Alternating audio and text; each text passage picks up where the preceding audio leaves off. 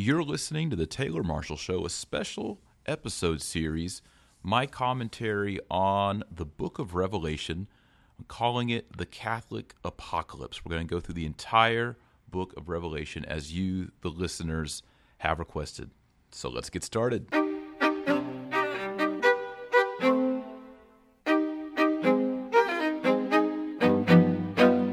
Howdy, and thank you for tuning in to the Taylor Marshall Show. This is yet another special edition where we're working our way through the book of Revelation. We're in the trumpets, the seven trumpets, at the end of them, where we see the woman clothed in the sun in chapter 12, the dragon, St. Michael, and then the war of the dragon upon the church. It's going to be a great commentary show. Well, here we are, probably at my favorite chapter in the apocalypse. It's Revelation chapter 12. And it's notable that these chapter breaks that we observe in our Bibles are not original. When St. John the Apostle wrote down the apocalypse, he did not write chapter 8 and then start writing and number the verses. This came centuries and centuries later. So our breaking up of the book of Revelation into chapter marks is artificial. And I think of all the places in the apocalypse, the most artificial or unhelpful break is right here at chapter 12, verse 1. Because in chapter 11, which we did in the last episode, we saw that God's temple in heaven was opened up and the Ark of the Covenant was revealed, and there was flashes of lightning, loud noises, peals of thunder, and an earthquake and heavy hills, hail. So there's big apocalyptic image and in the very next line, which we call chapter 12, verse 1, says, And a great sign appeared in heaven, a woman clothed with the sun with the moon under her feet. So, what we're seeing John do here, or actually it's God Himself, the Holy Spirit, the sign in heaven is the temple in heaven opening up and revealing the Ark of the Covenant. Except the Ark of the Covenant is not a acacia wood box with gold on it. The Ark of the Covenant is the Blessed Virgin Mary. This is important for Jews because the Ark of the Covenant was lost after the Babylonian exile. How do we know this? The Bible tells us so. As you know, Catholics have seven books that the Protestants have rejected, and one of those books is Second Maccabees, where Catholics get a lot of theology and a lot of insight. Now, in Second Maccabees chapter 2, verses beginning at verse 4, we read how when the Babylonian exile was, was coming, when the Babylonians were coming to Jerusalem, we read that Jeremiah the prophet, the prophet who wrote the book of Jeremiah, hid away the Ark of the Covenant. Here's the passage, I'll read it in full for you. The records show, this is Second Maccabees chapter 2, quote, the records show that it was the prophet Jeremiah who, prompted by a divine message, gave orders that the tent of meeting and the ark should go with him.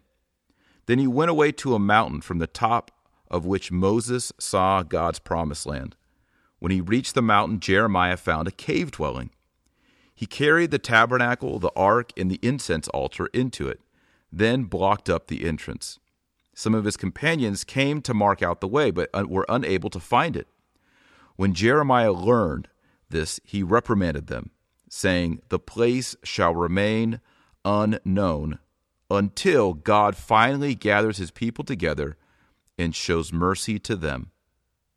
The Lord will bring these things to light again, and the glory of the Lord will appear with the cloud, as it was seen both in the time of Moses and when Solomon prayed that the shrine might be worthily consecrated.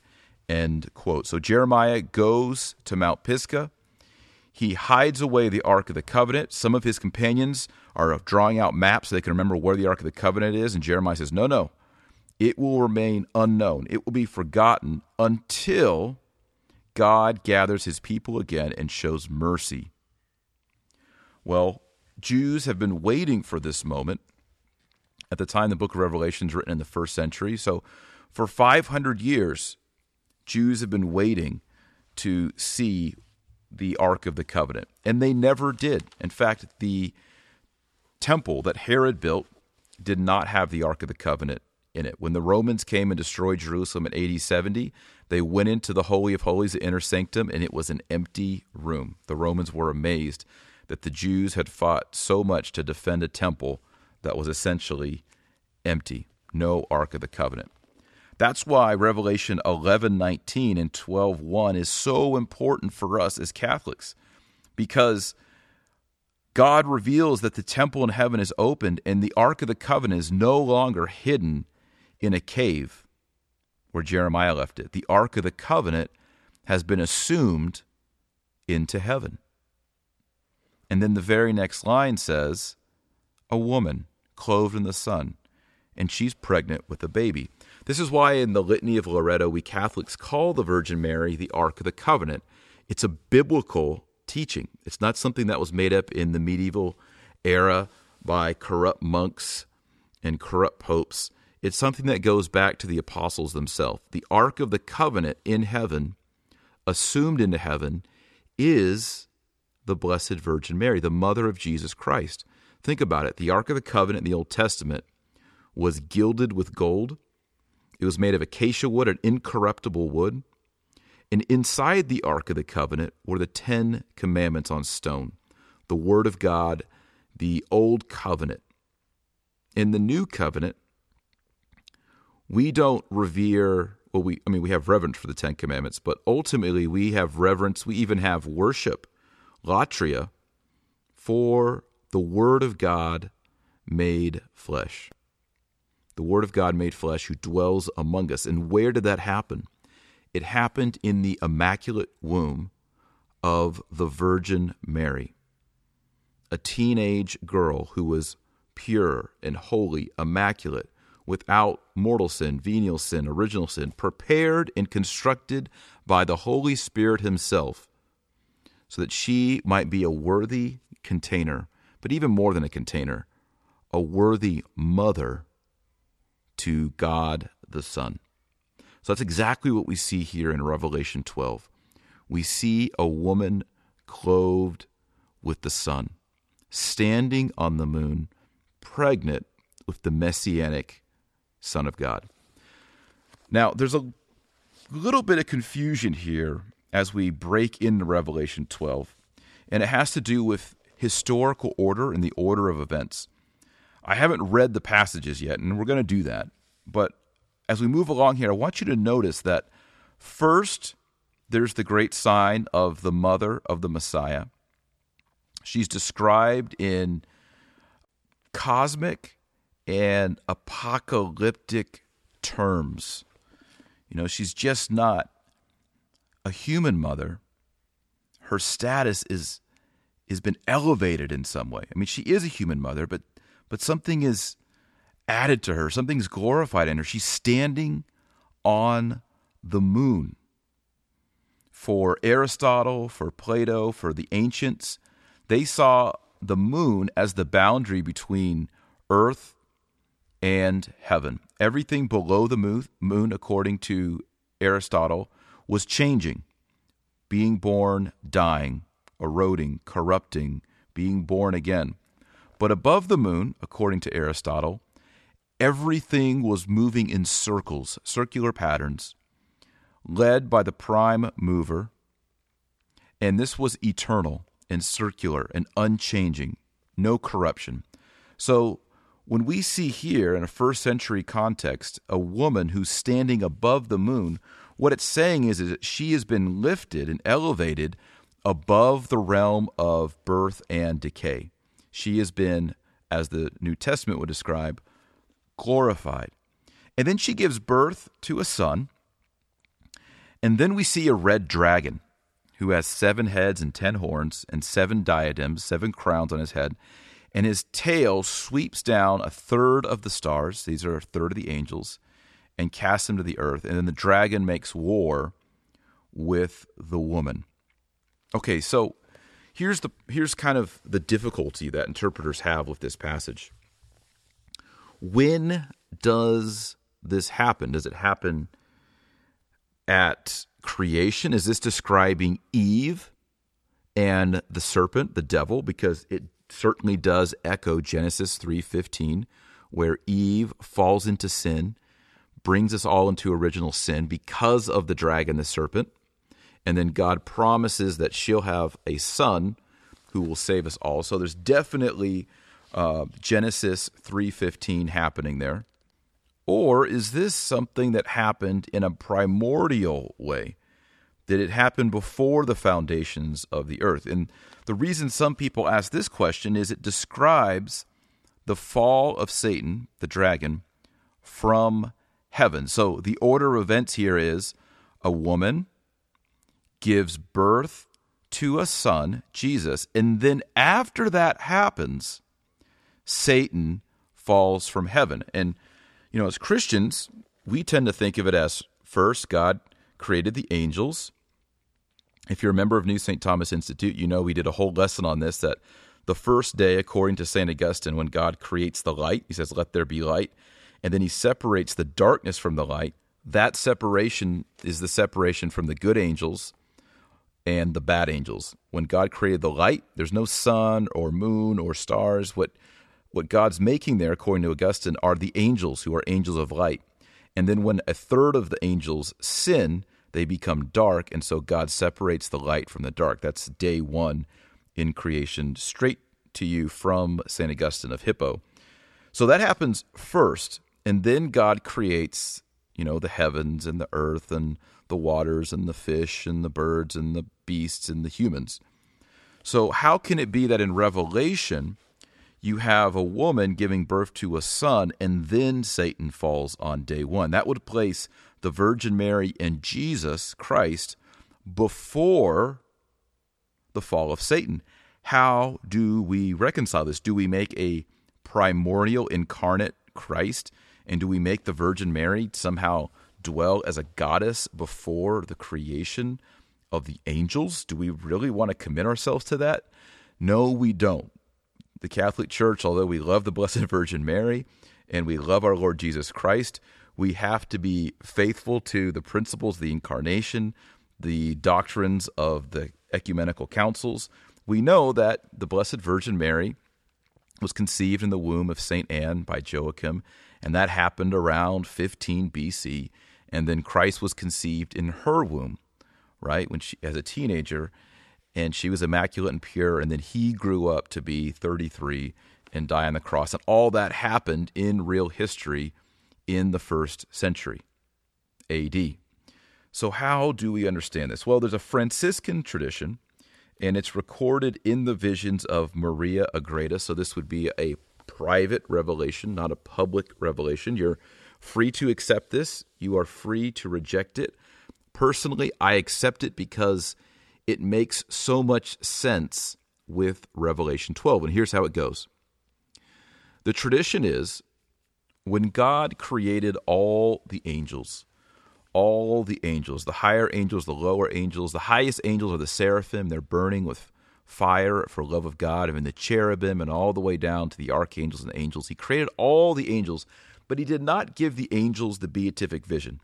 So on day one, when God said, Let there be light, all the angels were created. They did not yet have the beatific vision, the vision of God's essence. And so he gave them a test, just as he gave Adam and Eve a test and he showed the angels this image, the image that we read in Revelation 12:1. And I'll read it to you. A great sign appeared in heaven, a woman clothed with the sun, with the moon under her feet, and on her head a crown of 12 stars. She was with child, and she cried out in her pangs of birth and anguish for delivery. And another sign appeared in heaven, behold, a great red dragon. Okay, so there it is. So God shows the angels the image or the icon of a woman cl- um, clothed with the sun, pregnant with God's Son. And then he asked the angels, Will you serve me? Will you serve my Son, God the Son, born of a woman, born of a virgin, or not? And most the angels says, Yes, we will serve. But Satan, Lucifer, the highest of the angels, persuaded a group of other angels primarily by his example, and said, No, I will not serve. That's ridiculous. I'm not going to serve a God who looks like an animal, who has hair and teeth and nostrils and fingernails and bacteria living in his digestive tract. That is not fitting of God. In fact, we angels are so powerful, we could easily kill such a human. Humans are very fragile. I mean, angels are angels are extremely intelligent. They can see all of this. And so Satan himself thought that he could overcome God who would become incarnate of a woman. Satan himself thought this was below him, so it was a sin of pride. And so he rebelled. And this is why Revelation 12 depicts the order of events as a sign in heaven of the woman pregnant with God himself and then Satan falling. So this is a private revelation, a tradition, and explains why the devils, who once were good angels, became darkened and followed Lucifer to earth. This was also explained why, when Lucifer first sees Adam and Eve in the garden, he immediately sets his sights on Eve. Because Eve reminds him of the woman that he saw in that divine image. He wants to destroy her, he wants to corrupt her, he wants her to die. Because if Eve is brought into sin and comes under Satan's dominion, then Eve can't be used as a vessel to bring about the incarnation. So he immediately attacks Eve, and Eve falls. But Satan does not know or understand that God is going to redeem Eve. He's going to redeem Adam because a woman in the future is going to give birth to the messianic son of God. And so in Revelation 3:15, God says that he's going to put enmity between the woman and between Satan and between her seed and his seed, and that her seed, her descendant, a young man born of a woman, will crush the head of Satan. And then Satan spends the next several thousand years waiting and worried about a woman who will come in the future and give birth to Jesus Christ, the Son of God. So, that I think is the best way to understand the fall of Satan and the best way to reconcile the out of order events in Revelation 12 1 through 4. Also notable here, before we move on to the rest of the vision, is that she's crowned with 12 stars. The constellation Virgo, up in the sky, you can't really see it if you live in a city, but if you're out in the country, uh, visible to the eye are 12 stars around the head star of Virgo. Uh, but also, these 12 stars stand for the 12 tribes of Israel, also the 12 apostles. She is the queen of Israel, she's the queen of the Jews, but she's also the queen of the apostles, and she's the queen of the church. So she wears a crown of 12 stars. A lot of people ask about, you know, her crying out in pain at birth because the Catholic Church officially teaches that the Blessed Virgin Mary did not have pain in childbirth. This is doctr- this is doctrine. This is dogmatic teaching of the Catholic Church. She did not have pain. It's also the unanimous position of the church fathers like St. Augustine, St. Ambrose, the Eastern Fathers, all of them. I've written several um, articles, several posts on this, and if you want to learn more, I don't want to. It take me 30 minutes to go through it all, but if you want to see where the councils and the fathers and the popes have spoken about Mary not having pain in childbirth, just go to my site, taylormarshall.com, and there's a search bar. Search there, painless birth of Christ. There's also a whole uh, video lesson on this in the New St. Thomas Institute. So if you're a member of the New St. Thomas Institute, go into the curriculum, the certificate on Catholic theology, and there's a module on Mariology, the study of the Blessed Virgin Mary log in there and go to the, the module on Mariology, and you can you can see a whole video where I cover this teaching on the uh, birth the birth the painless birth of Christ from the womb of the Virgin Mary. So if that's the truth, and that's what the Catholic Church teaches, why here in Revelation 12 does it say that she cried out in pain when she was giving birth? Well, the church fathers and the Catholic Church interpreting this passage describes it as the birth pangs of the church. And the fathers mystically and beautifully explain that the Blessed Mother had no pain whatsoever when she was giving birth to Christ, but that all the pain of bearing a child was reserved for her spiritually at the crucifixion of Christ. So, ladies, don't think, well, why, did you know, the Blessed Virgin Mary didn't have to experience it. No, listen, her pain in her body and in her soul were, were so intense at the foot of the cross that it was like the pain of, of all the women in the world com- combined together. Because at that moment, she was seeing her innocent son die for the sins of the world. He didn't deserve this. She knew he didn't deserve this, but she consented to it. And it was piercing her heart. A sword pierced her heart. And in doing that, she became the mother of the church. Christ is the head, we are the body. She birthed the rest of Christ, that is us. And when she bears us, it is painful because we have sin. Your sin hurt her son, Jesus Christ. Every one of your mortal sins was like a slap on his face, spit in his face, a punch in the face, a scourge, a whip slapped across his back, pulling away the flesh. She knows that your sin and my sin did that to her son, and yet she loves us. And so she gives birth to us, but that birth is painful. So that's what it means here that she had birth pains. It's not referring to her birthing Christ, the sinless one, it's her birthing us. And so this infuriates the red dragon, who is Satan. And he has seven heads. Now, seven's a number of perfection, so we might expect him to have six heads, but he actually has seven heads. The reason he has seven heads goes back to the book of Daniel. In Daniel, there's the vision of the four beasts, and we're going to see the beasts come up in Revelation 13 soon here in the next episode. But the four beasts are the lion with one head, and then there is the bear, he has one head, and then the third beast is a leopard with four heads, and then the final beast is the Roman beast with one head.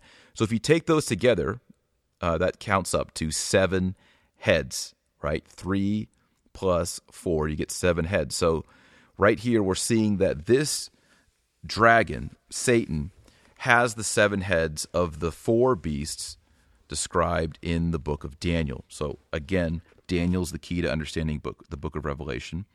He has 10 horns, again, that comes from the book of Daniel. And he has seven crowns, again, coming from Daniel, because those seven heads um, signify the seven pagan Gentile kingdoms, dominions that rule over Israel. And his tail sweeps down a third of the stars of heaven and casts them to earth. Um, here, stars are often seen as signs, apocalyptic symbols of the angels. So, one third of the angels become sinful. They become demons, not angels, because they are filled with vice and hatred of God. And then the dragon stands before the woman who was about to bear a child that he might devour her child when she brought it forth. She brought forth a male child, one who was to rule all the nations with a rod of iron. But her child was caught up to God and to his throne, and the woman fled into the wilderness, where she had a place prepared by God in which to be nourished for 1,260 days. Okay, so the dragon stands in front of the woman. He opens his mouth and he waits for that child to be born because he wants to eat the baby, to kill the child. But the child is caught up. The child is ascended into heaven. He is safe, and there he rules the nation with a rod of iron. The rod of iron is a reference to Psalm 2. The messianic king has a rod not of gold, but of iron, which so shows strength and permanence, also humility, but also in the book of Daniel, in the vision of the fourth kingdom, which is the Roman kingdom, it's a kingdom of iron. And so this shows us that Christ will use the Roman Empire. He will convert the Roman Empire into the Roman Catholic Church. And from the Roman Catholic Church, he will rule the nations through the Vicar of Christ, St. Peter. And then the woman flees into the wilderness, into the desert, just as Israel fled into the wilderness, and she has a place prepared to her for her by God, 1260 days. Now, this detail here leads people to think, okay, well, the woman here is not the Virgin Mary. The woman here is ancient Israel because ancient Israel was, you know, had did battle with the devil. They went into the wilderness and they were nourished by God.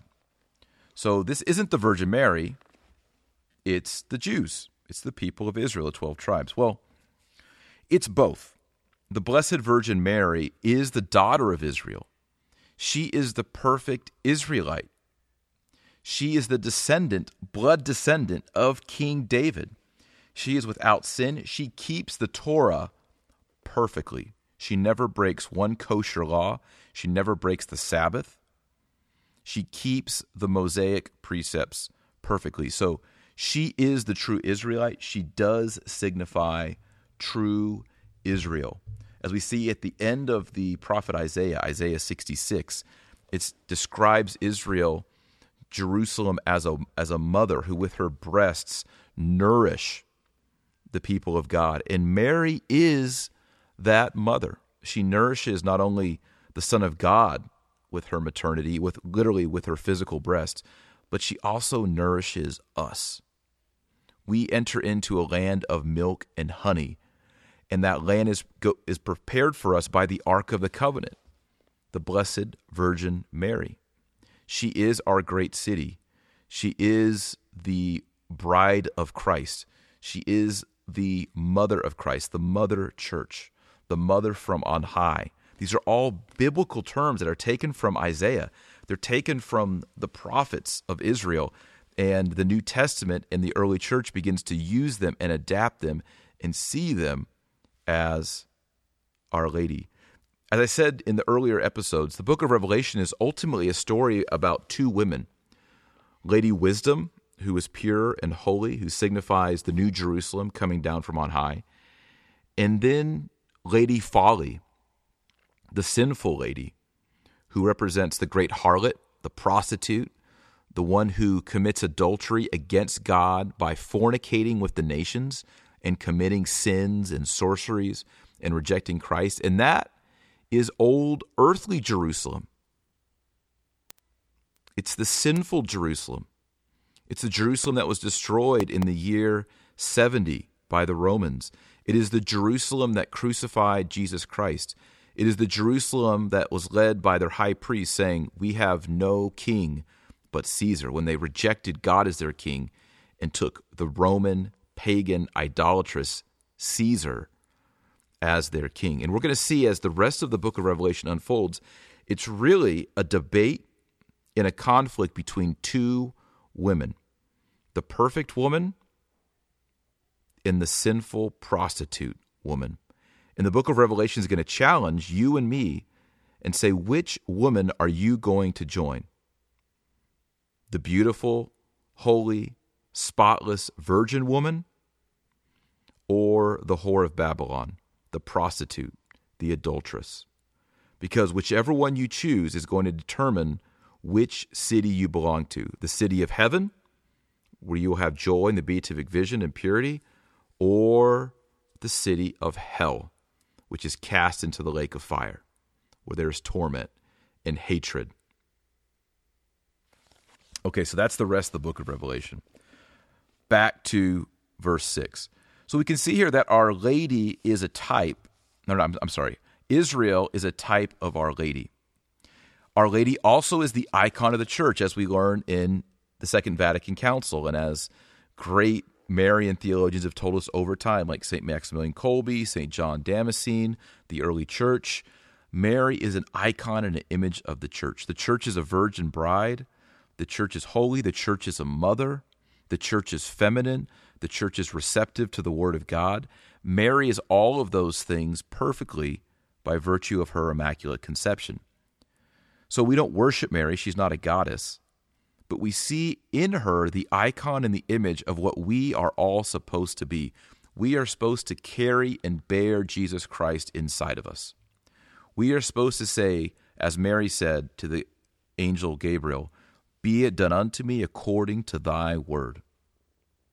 We are supposed to follow Jesus wherever he goes. When people ask us about Jesus, we, like Mary in John's gospel, say, Do whatever he tells you to do. We see that Mary is the perfect disciple.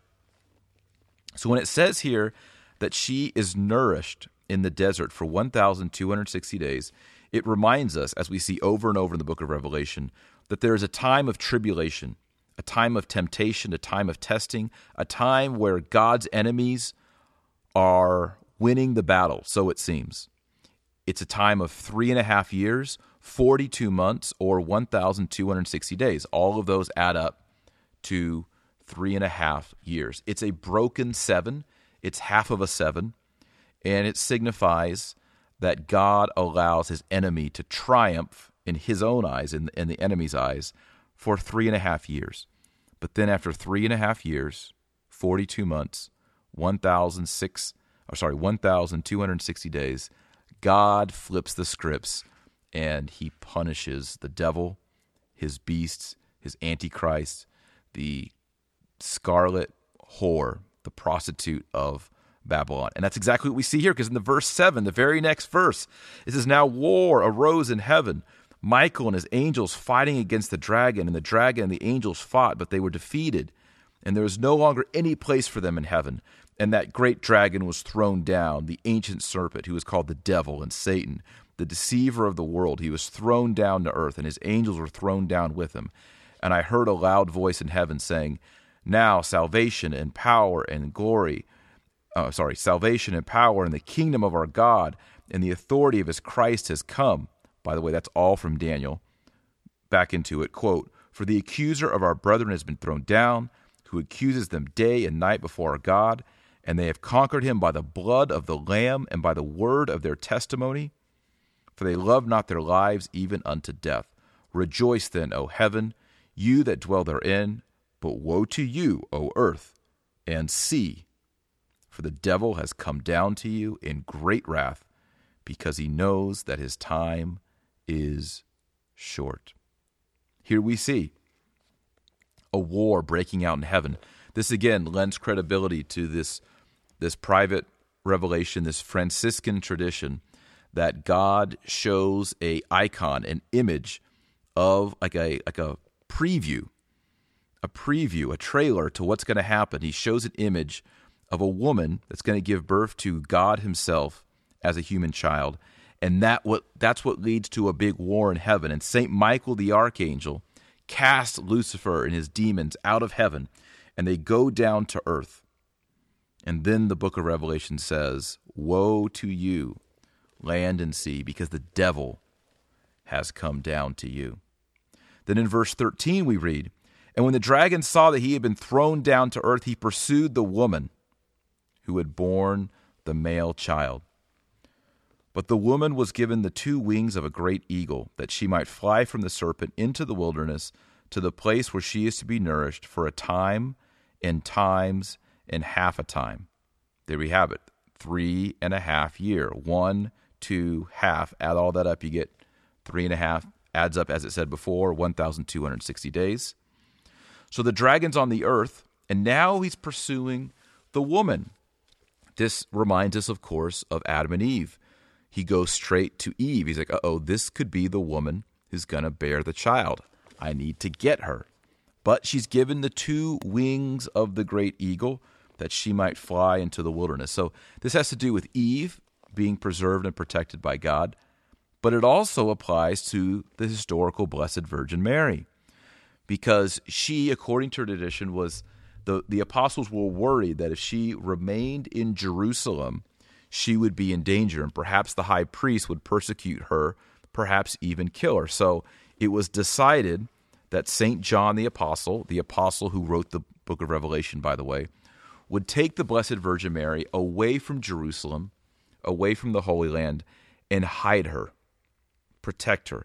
And so he took her to Ephesus and this is the universal tradition of the Catholic Church that Mary was taken by St. John to Jerusalem.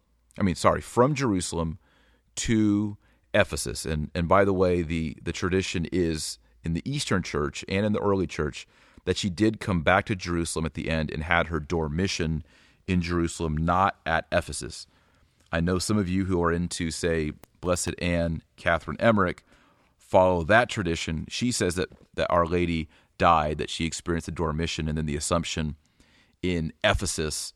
But I I don't think that's right. The early church, St. John Damascene, the Eastern Fathers testify that her dormition and her assumption happened in Jerusalem. In fact, there's a there's a tomb there, a shrine, a church built over her tomb, um, where she was laid after she fell asleep, and where she was assumed into heaven. Anyway, back on track here. Sorry to get off on these ta- tangents, but the serpent persecutes Our Lady, but she's preserved. She's taken away. And then it says the serpent poured water like a river out of his mouth after the woman to sweep her away with the flood. But the earth came to the help of the woman, and the earth opened its mouth and swallowed the river which the dragon had poured from his mouth. Then the dragon was angry with the woman and went off to make war with the rest of her offspring on those who keep the commandments of God and bear testimony to Jesus. And he stood on the sand of the sea. That's the end of chapter 12. Okay, so the serpent opens his mouth and he begins to vomit water. Water begins to come out of his mouth and he's trying to create a flood. He's trying to wash her away. This reminds us of the people of Israel. Again, we're seeing the lady here as Israel, and he's going to flood them out. This is like Pharaoh. He's got him trapped at the water, but the earth comes to the assistance of the lady, and she's preserved. She doesn't drown, she's kept safe. In other words, she passes on dry land.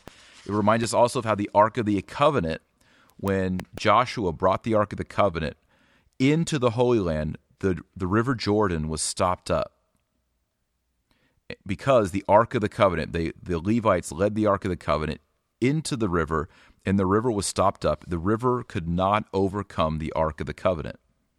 And then the people of Israel passed over the river as on dry ground and entered into the promised land. We see all that imagery happening right here in Revelation 12. That the mother of Jesus, who is Eve, who is Israel, who is the Virgin Mary, stops up the lies of Satan. How is Satan getting us now? Well, he's not vomiting water on you and your family and your house and trying to flood out your house. What he is trying to do is drown you with lies. Lies that you see on the news at night, lies that you read in the newspaper, lies that you hear people say at work, lies that the devil whispers into your ear at, late at night when you're laying in bed worried about things.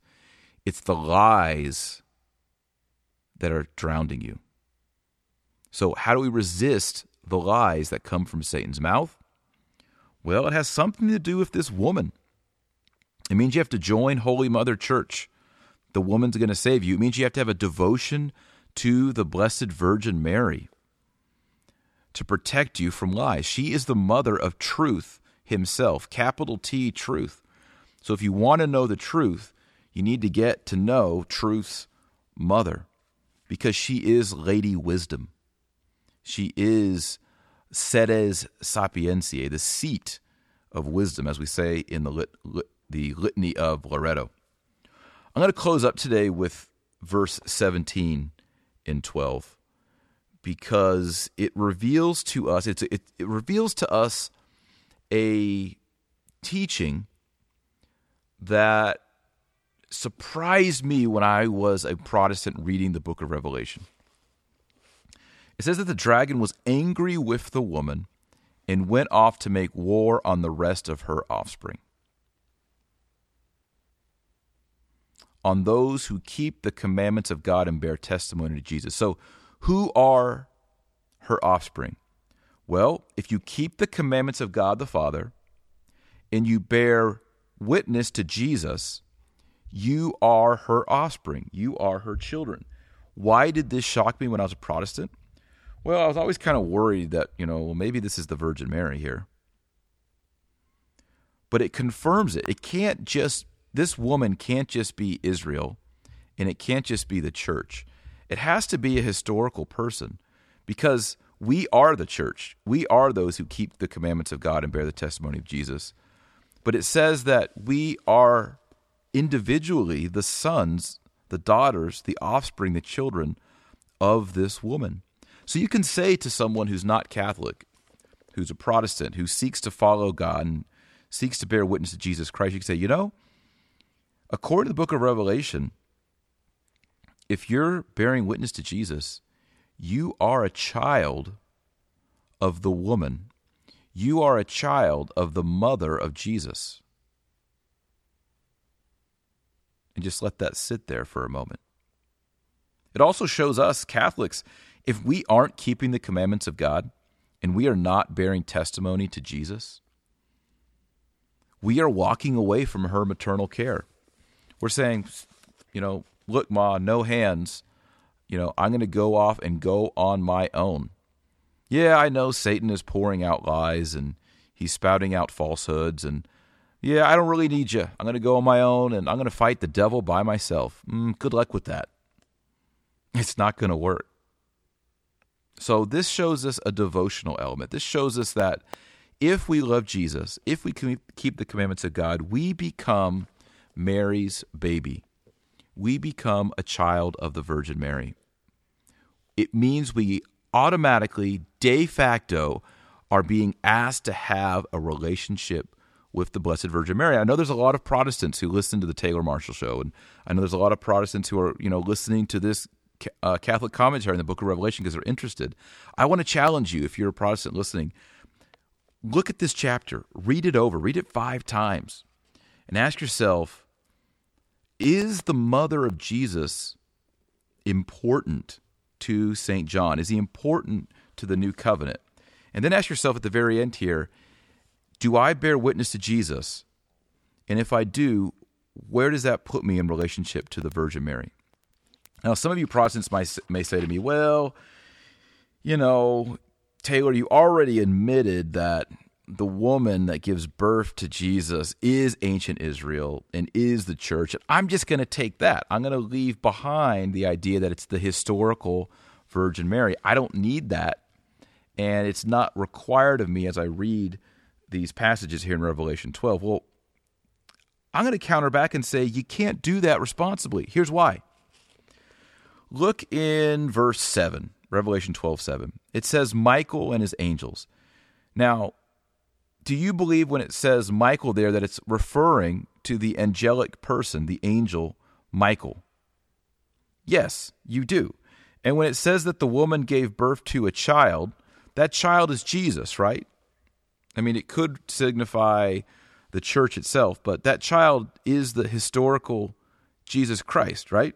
Yes. And then when it says the dragon who's pursuing the woman, that's referring to a historical person, the fallen angel called Lucifer, right?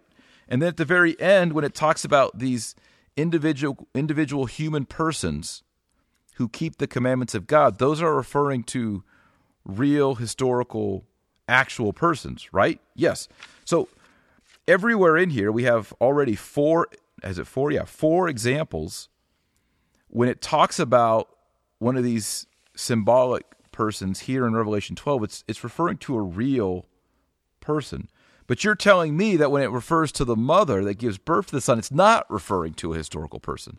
That's inconsistent.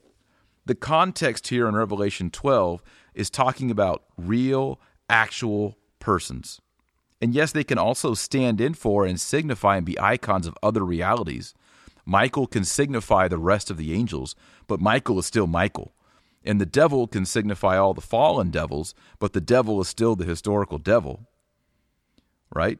And so Mary can signify the Old Testament people and the New Testament people, but Mary's still the historical mother of Jesus Christ who gave birth to him. So you can't say that the Virgin Mary's not here. The Virgin Mary is here. I'm going to close with um, some thoughts here about her assumption. Uh, Protestants, as you know, don't typically accept that Mary was assumed into heaven. The teaching of the Catholic Church, as defined as dogma in 1950, teaches that Our Lady, at the end of her life, was assumed body and soul into heaven. Now, the doctors of the church, I'm thinking here, St. Alphonsus Liguori, St. John Damascene, in particular, those two who are great Mariologists, probably, well, Maximilian Kolbe's maybe up there in the top three But these two men, St. John Damascene and St. Alphonsus Liguori, teach explicitly that the soul of Mary separated from her body when she fell asleep, when she experienced the dormition. Now, she did not die because she committed any sins. She did not die because she had original sin. As we know, she had no original sin, no venial sin, no mortal sin. She did not even have concupiscence. Her passions fully ordered. But when she fell asleep, there's a tradition, again, not public revelation, not dogma, that Christ appeared to her, her son, before she was to end her life and said, You know, Blessed Mother, you have not sinned. You've been preserved by myself and by the Holy Spirit. It's time to bring you home.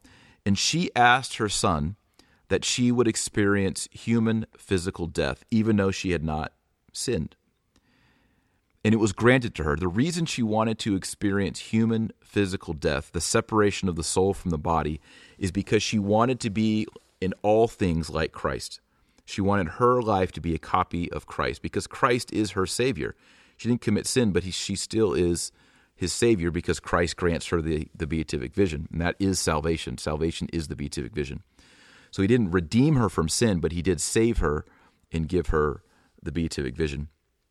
And so he granted this. And when he granted her the dormition, that her soul would separate from her body, and according to tradition, it happened three days, just as it did for Christ, that he gave her dominion, that he gave her power over the realm of the dead. And this is why she has the power over purgatory. And it's related to the brown scapular, to her title as Our Lady of Mount Carmel, which again is, is a, a, very Jewish apparition. It's one that goes back to the Holy Land. It's, it's her lady. It's it's Our Lady as Queen. And so, if you want to learn more about this, again, I, have written several articles, several posts on uh, Our Lady and her Dormition. By the way, the papal decree decree by Pius XII dogmatizing Our Lady's Assumption into heaven. In the actual dogmatic formula, it says the end of her life. But if you read the entire apostolic constitution, the name of it is mu- it's, a, it's, a, tongue twister. Munificentis, Munificentissimus Deus. Munificentissimus Deus. There it is. All right. Uh, it's by Pius XII, 1950, Apostolic Constitution, he says repeatedly, and he cites fathers and saints stating her death and referring to her grave. So it's in there, it's in the context if you actually read the entire document. A lot of people don't like this, but you need to realize that by Our Lady accepting the separation of her soul and body and experiencing that for three days, it makes her more powerful. It, it allows her to enter into Christ's priestly ministry in a deeper way. It, it maximalizes Mariology, it gives her more privileges. That's why all the saints who teach a maximal Mariology also hold that the, she had the separation of her soul and body. And you'll see in the ancient icons, you'll see Our Lady laid out on a bier, right? And her soul, her her body's there with her hands together, and the apostles are all around her. And then above her, you'll see Christ Himself holding a little baby girl, like wrapped up. That little baby girl is a symbol of the soul of Mary. So Christ has already received; He's taken and received the soul of Mary. He's in heaven. He has her soul. Her soul is in heaven. It's symbolized like a little baby, so it's like a reverse Madonna. Usually, we see Mary holding the baby body of Jesus. Here we see Christ triumphant holding the baby soul of Mary, and her body's on earth. And then three days later, that soul reunites with the body and ascends into heaven. To speak more, more theologically correct, Christ assumes he takes up her soul into heaven. And we see that in Revelation 12 because she stands on the moon. It shows that her destiny as the mother of Jesus is not to be decayed and corrupted on earth, but to be standing triumphant over the moon. And as I said earlier, the moon is the sign of the boundary between that which changes and that which is eternal. By the way, the reason for that is, is the moon is always changing. right? The moon is waxing and waning, waxing and waning. And so the moon, whereas the sun is not. The sun is the sun. And this is why the ancients said, you know, the moon is that boundary where things have changed, corruption, waxing, waning. After you get past the moon, it's eternal, it's unchanging. And that is where God, in the revelation of St. John, places the mother. And this is why in Catholic art, Our Lady is often standing on a crescent moon. Yes, does it does it signify in a way Islam? Yes, it shows that Our Lady will conquer Islam, and I, I, personally believe in about hundred years Islam will be dead, uh, and Our Lady will triumph over it, and there'll probably be an apparition or something amazing that will happen. But Islam will come to an end, and it will it will come to an end through Our Lady. But primarily, that moon there signifies that she is assumed into heaven. Well, that finishes up Revelation chapter 12. Next week, we'll do Revelation chapter 13, and this is the beasts the land beast, the sea beast. I've already done a podcast on this topic um, in the Taylor Marshall show. I was actually going to skip this chapter because we'd already done it before, but I'm going to do it again because I've been doing a lot more study, a lot more reading, and there's some things I could add. So I hope you don't mind if we just go ahead and do Revelation 13 again because I think we can add a lot of value and a lot of benefit as we read that one line by line. Well, thanks for listening. God bless you. Uh, I would ask you if you would please, please uh, share this podcast with your friends. Last week, our podcast hit 500,000 downloads. That's a half a million downloads of the Taylor Marshall podcast. And I, again, as I always say, I'm just the guy on the microphone holding a Bible and reading. You are the men and women who are sharing this podcast with your priests. You're telling your spouses about it, your kids, your family, your friends, your people in your Bible study. And that's why this podcast has gotten to half a million downloads because of you. So I thank you for that. I also want to ask you if you wouldn't mind if you'd go over to iTunes and leave a review or a comment. And the reason I ask people to do this is it helps in iTunes to raise the level of the show, and that way other people can find it. There's a lot of uh, dangerous and crummy, you know, religious Christian podcasts over at iTunes. And so whenever you leave a comment and whenever you leave a review, a one star, two star, three star, four star, five star, it helps people in the iTunes algorithm find the Taylor Marshall show. And so so many of you have done that. I just want to thank you so much for, you know, taking five, ten seconds and going over into iTunes and leaving a message. And I want to I want to send out a shout out to several of you recently who have done it. Uh, again, there's over 370 of you that have done it, but I want to thank in particular A Boyle. Uh, thanks for the five star review, A Boyle. Also, shout out goes to FG Tucker, who's been listening to all these lessons while he's been on a on a drive.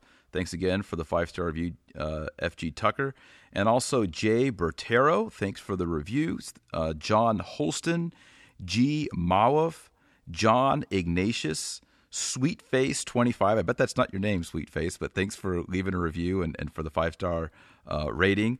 Um, Lyndon Wood, also TG. TG, I loved uh, reading your review there. Thank you so much for the encouragement. Also, uh, Heart and Mind, thank you also for your review. And uh, I want to give a special shout out to um, someone who wrote here. They, they left their name as I'm Too Busy 2013. I like that. Um, but he or she wrote, I can go on and on about the wonderful experience gained through Dr. Marshall's New St. Thomas Institute. In the end, it is our spirituality that matters he or she writes, It is humbling to know that as faithful as I am, as intelligent as I am, I knew nothing until I began listening to Dr. Marshall's podcast and through the Institute. I began the podcast on the book of Revelation yesterday. Wow. It's one thing to go to church and worship, but what non Catholics need to see is evidence that Catholics are not ignorant. Dr. Marshall is a leader of the intellectual. Thank you, Dr. Marshall your podcasts are not worthy of five stars. They surpass them. And then we have XOXOXOXO. So I guess those are hugs and kisses. So hugs and kisses right back at you. And thank you so much for that really encouraging um, note. I always say this, you know, sometimes I get discouraged about the podcast, but I go in here to the reviews on iTunes and I read them before I record a podcast. It always encourages me because I see that you guys are benefiting from it and that you're growing. So thank you so much for leaving these. And if you haven't and you're new to the Taylor Marshall Show, head on over to iTunes, click on ratings and review, and leave a comment. You have my promise that I will mention you by name. And if your comment really hits me, maybe I'll even read it out loud and, and give you props.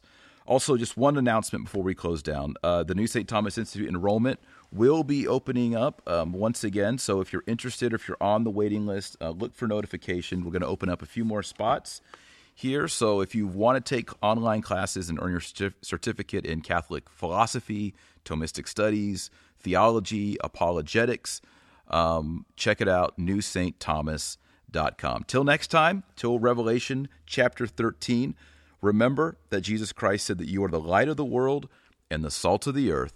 So go out there and be salty.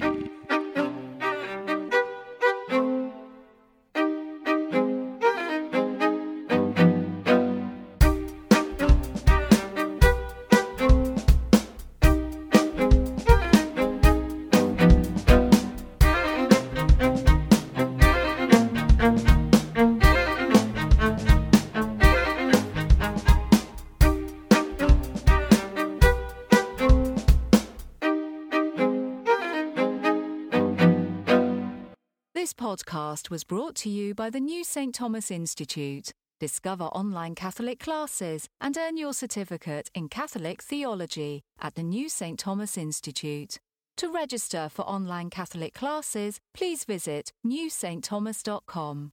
That's newstthomas.com.